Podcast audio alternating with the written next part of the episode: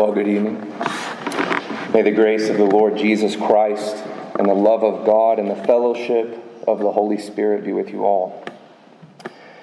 Now, I'm sure at least some of you are wondering why I'm dressed like this, since this is new to our church.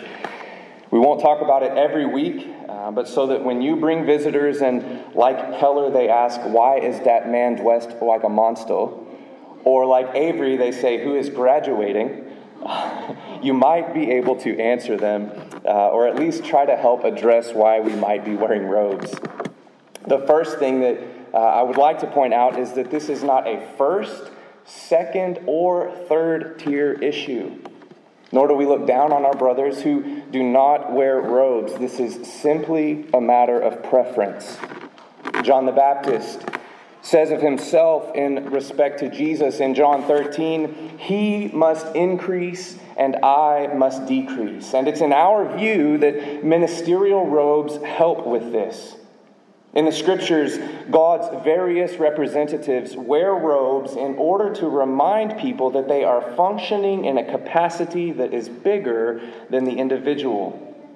So much like doctors and firemen and policemen wear uniforms to indicate that they're functioning in an official capacity, historically, ministers of God's word have done the same. So when I was a fireman and we would arrive on scene in bunker gear, everyone knew that we were there, not as Bo, Corwin, and Danny, but that we were firemen there to help. And so when we said, get out, they listen to us more than maybe someone else. And as we talked to uh, the kids in Sunday school, if a police officer in uniform were to run into the school and tell them to get in their rooms and to lock the doors, they would likely do so because the police officer knows something about the situation that they don't. Likewise, as ministers, our hope is that when you look up here and you see a man robed up, you don't just see Bo and Mark standing up here on our own authority, but as ministers of the gospel of Jesus Christ, trying to tell you something that you may not know already. He must increase we must decrease. So, if you remember nothing about robes, try to remember that the robe is not meant to elevate the man as some super spiritually elite Christian, but it's to subsume the individual under his office as proclaimer of God's word and enable you to hear him as such.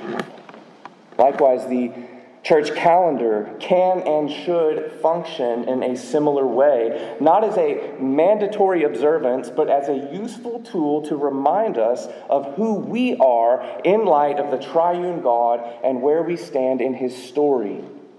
Rather than being governed by mere earthly times and seasons, we are caught up in a time and a season and a story much larger than ours.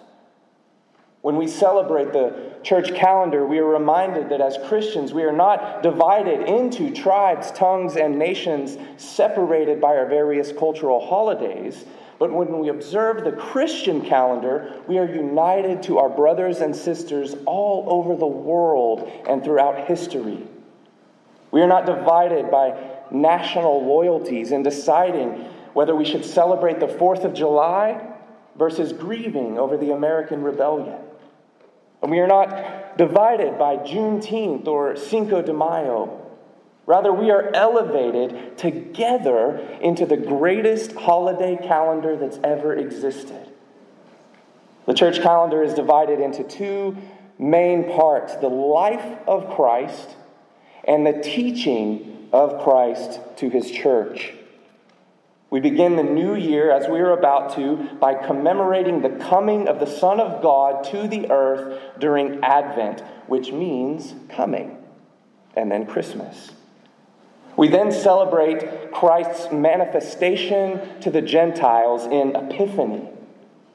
And we are then reminded of Christ's battle with sin and Satan and death during Lent. And then we celebrate a risen king who entered into death on Good Friday, rested on Saturday, and broke down the gates of hell on Easter Sunday. It's after that we enter into ordinary time, the life of the church, where we look not so much at the life of Christ as the teachings of Christ for his church. And then finally, today, on Christ the King Sunday, we remember that our King will come again, and he will come after the church age to subdue all his and our enemies. Christ the King will return, and he will set all things right. Now, regarding the different colors, we associate certain cultural holidays with certain colors. What holiday do you associate with orange and black? Halloween, yes.